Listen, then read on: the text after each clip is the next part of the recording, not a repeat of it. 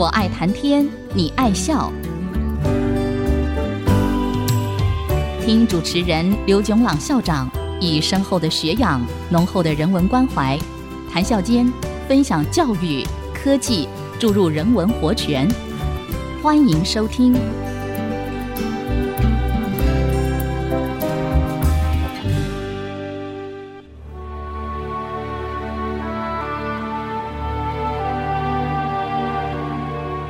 听众朋友，大家好，欢迎收听《我爱谈天，你爱笑》。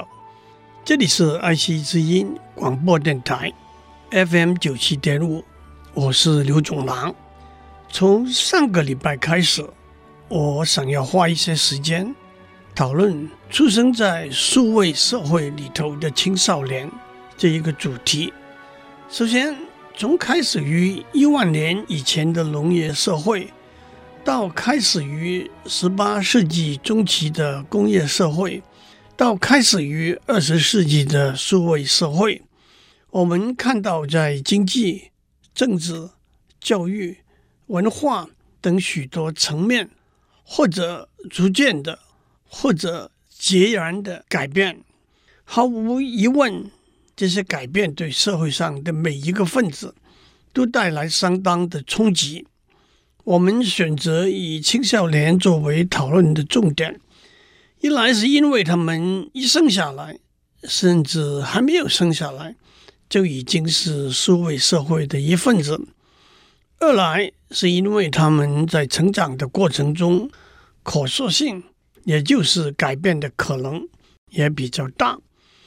在这个大题目底下，第一个主题是在数位社会里头。青少年的自我认知问题，自我认知 （self-recognition） 是心理学中一个重要的观念。它和自我 （identity）、自我意识 （self-consciousness） 和老子说的自知可以说是同一的观念。自我认知是一个人对我是怎么样的一个人？这个问题的回答。自我认知有两个面向：单独的自我认知 （individual self-recognition） 和社会的自我认知 （social self-recognition）。单独的自我认知是一个人自己看到自己的特征，这包括身体、精神。情绪、认知和社交这些方面的特征。我太胖了，我不重视财富虚名，我脾气不好，我记忆力很好，我在宴会上谈笑风生，都是单独的自我认知的例子。社会的自我认知是一个人自己看到或者判断。他在社会上属于的群组，因此这个群组的特征也是他自我认知的特征。我们往往根据不同的指标，把社会的成员分成群组。当然，群组的划分也有清晰的，例如我是一个公务员；也有模糊的，例如我是一个中间选民。不过，单独的自我认知和社会的自我认知的分野，并不一定，也没有必要分得很清楚。我是一个聪明努力的学生，是单独的自我认知；我是台大医学系的保送生，是社会的自我认知。但是，这两个认知都有许多共同的特征。首先，每个人。都有多重的自我认知。我的专业是半导体制造，我已经在德国住了十年。我是台北福人社的成员，我不吃辣，都是一个人的自我认知。自我认知有些是固定不变的，例如我的老家在台南，这是一个不会改变的事实。有些是因为内在和外在条件的改变而改变的。我每天散步一万步，可是因为健康和工作等因素，就改成我每两天散步五千步了。而且，不同的自我认知会在不同的环境中凸显出来。例如，在许多高官面前，我对政治很感兴趣的自我认知会凸显出来；但是在热闹的场合中，我爱冷静、爱独处的自我认知会凸显出来。但是在数位社会里头，一个人的自我认知又有许多新的面向。首先，许多人都会认为他是一个网络公民或者网民。其实这两个名词的含义也有点差异的地方。网络公民 （netizen） 这个名词最初被采用的时候的用意是指，除了是一个网络使用者之外，更指一个关心、注意经由网络连接起来的社会里头的种种面向的公民。这包括网络技术的发展、网络资源的公平合理分配、网络资源的正确使用。负面的例子就是网络霸凌、散播垃圾邮件。和不确实的资讯，以及网络对社会、经济、政治等各方面的影响。至于“网民”这个名词，通常就泛指经常使用网络的人，包括交友、购物、搜索、传递资讯等等。作为一个网络公民也好，一个网民也好，一个人的自我认知。可以说是多元的、复杂的。一方面，我们认为我们对整个世界有充分的了解和掌握。新闻报道让我们知道此时此刻在世界上任何一个角落发生的事情。百科全书、参考文献让我们立刻获得古往今来任何的资料。我们可以购买任何东西。下载一本电子书是一两分钟的事情，外卖的午餐半个小时之内送达，网上购物二十四小时之内货到付款。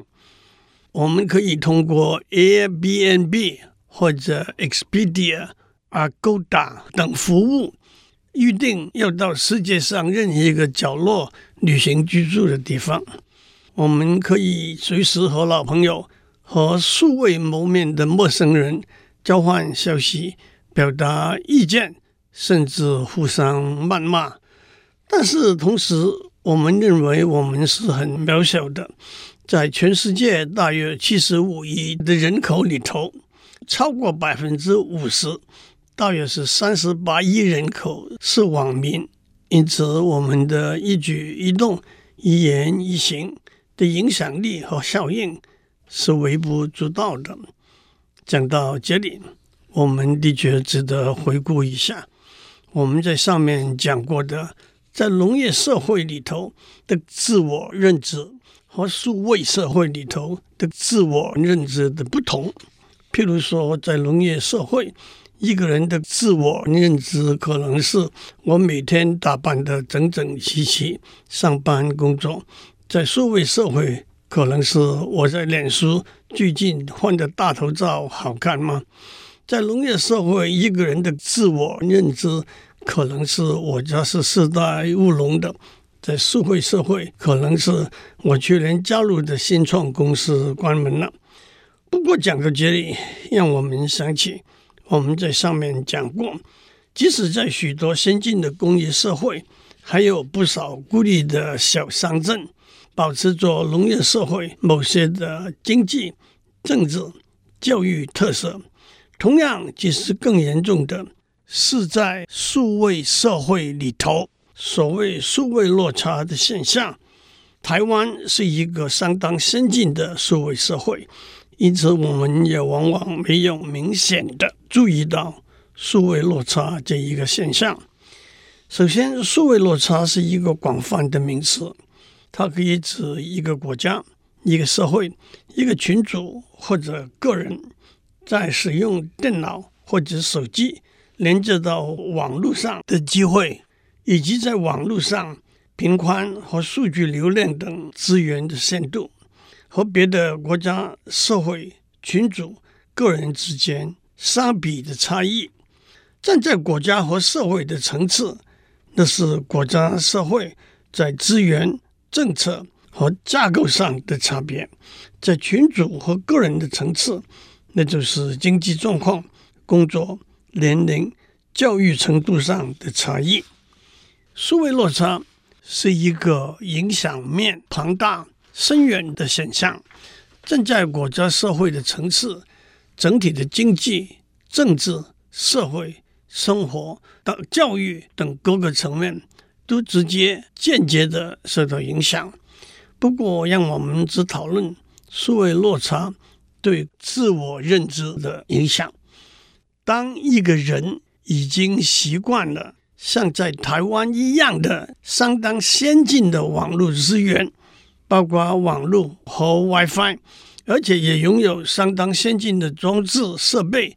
包括智慧型手机和个人电脑等，到了一个数位落差相当大的国家地区，他的自我认知会不可避免地产生一份优越、与众不同的感觉，但是也可能产生了一份了解、同情的心态，甚至燃起积极的推动、参与、缩短数位落差的工作想法。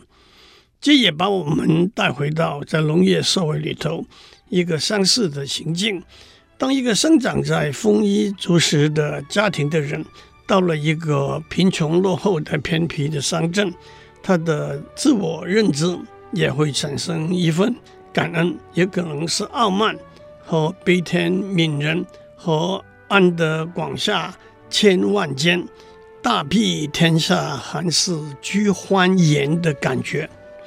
我们先休息一下，待会再回来。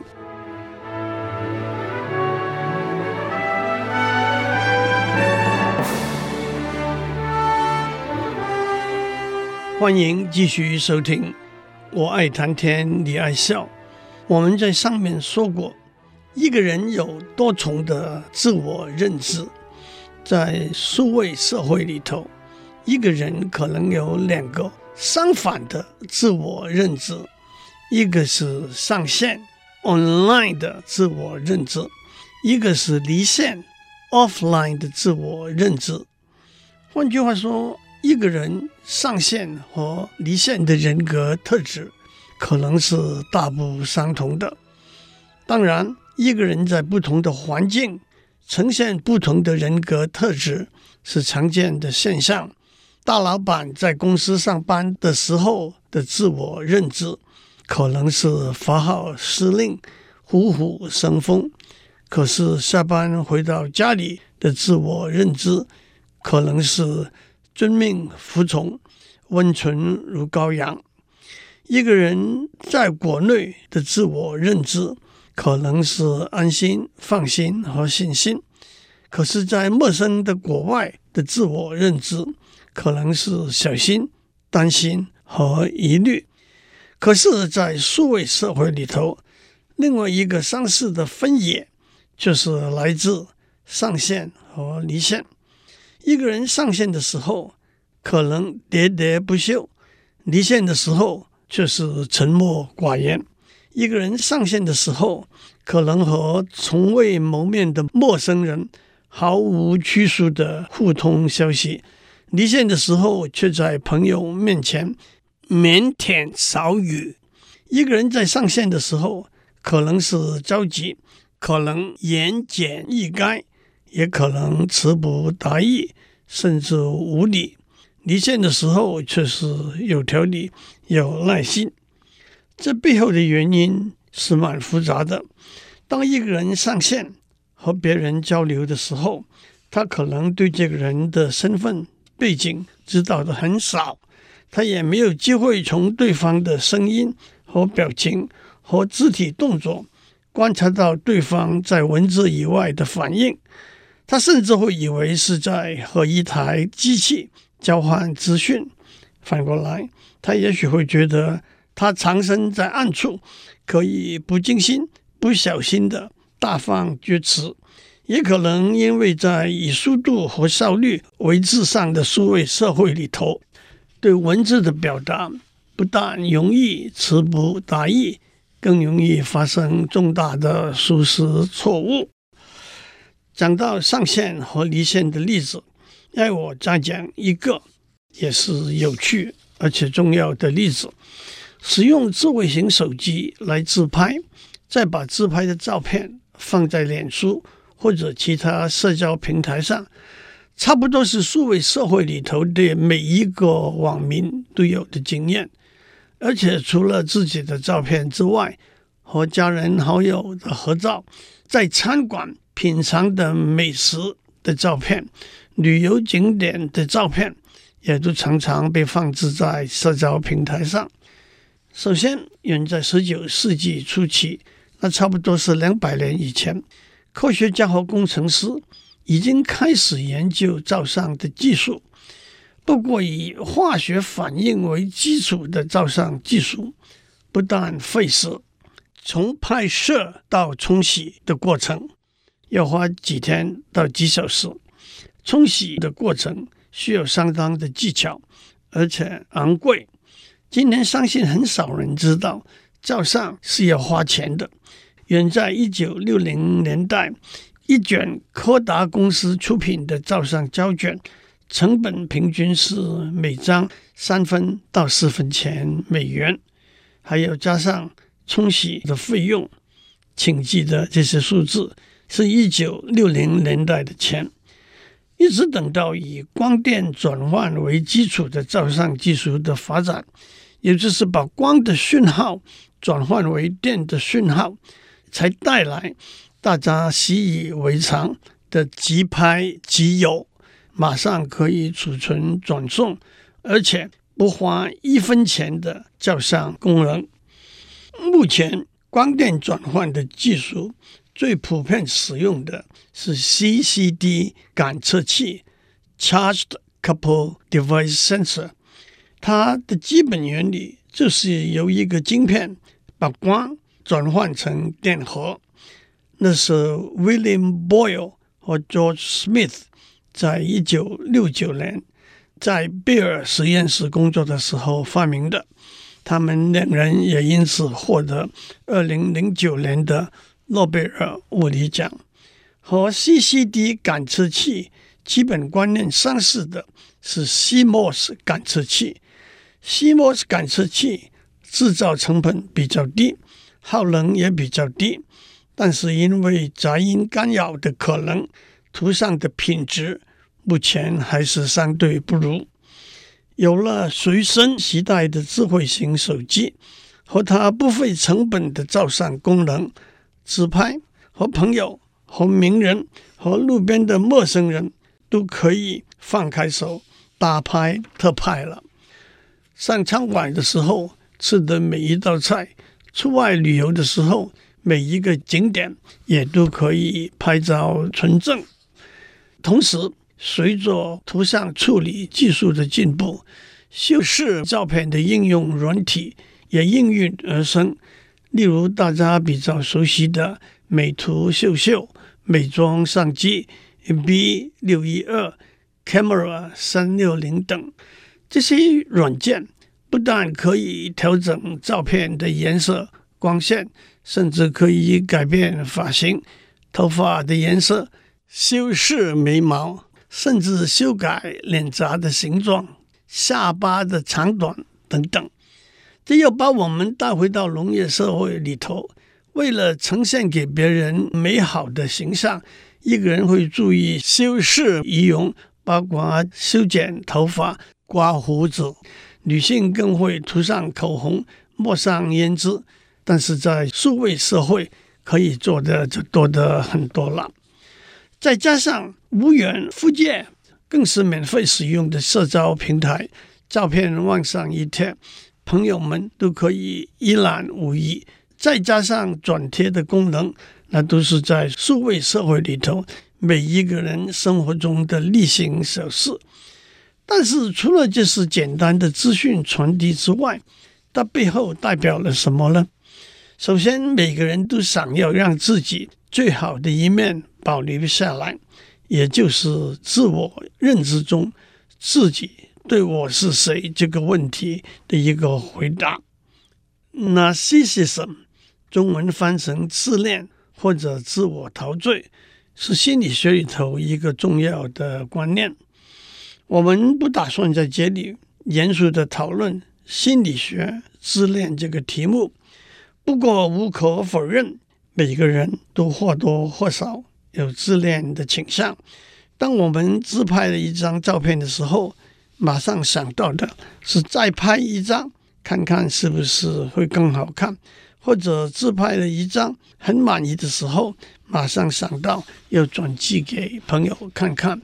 换句话说，在数位社会里头，技术的发展进步。帮忙每个人的自我认知中加深了自恋、自我陶醉的成分。心理学家也指出，自恋的程度比较深，会在若干面上呈现出来。例如，在不同的程度，第一，觉得自己与众不同，比别人更优秀，虽然并不一定对自己完全满意；第二，缺乏同理心。对别人的事情或者别人谈话的话题不关心、不感兴趣。第三，需要别人的赞赏。第四，需要威权指使别人。第五，渴望自己在任何场合作为焦点。甚至第六，自大、傲慢、妒忌和不支持。同时，自拍和其他照片的传递。带着的是自我认知中一份炫耀的心态，是丰富的美食，到世界名胜古迹去旅游，和达官贵人在一起开会，在适当情形之下炫耀一下，也是人之常情。上语说过：“富贵不还乡，如锦衣夜行。”的确，有了自拍，有了脸书，也就达到了。衣锦还乡的目的了。同时，自拍和其他照片的传递，也帮助我们提升自己的社会的自我认知，甚至因而扩大朋友的圈子。某某是我们的共同朋友，我们也去看过北极光，我也参加定期捐血这个有意义的活动。今天我们就讲到这里。祝您有个平安的一天，我们下周再见。